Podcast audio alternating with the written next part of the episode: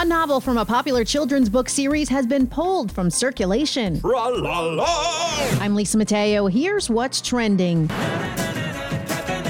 Scholastic says The Adventures of Ook and Gluk, Kung Fu Caveman from the Future, contains racial stereotypes. The Captain Underpants author Dav Pilkey agrees with the decision. The book follows two characters in the BC era who travel through time to 2222, where they meet a martial arts instructor who teaches them Kung Fu. About 5,000 music fans in Barcelona rocked out in Europe's biggest indoor concert since the start of the pandemic.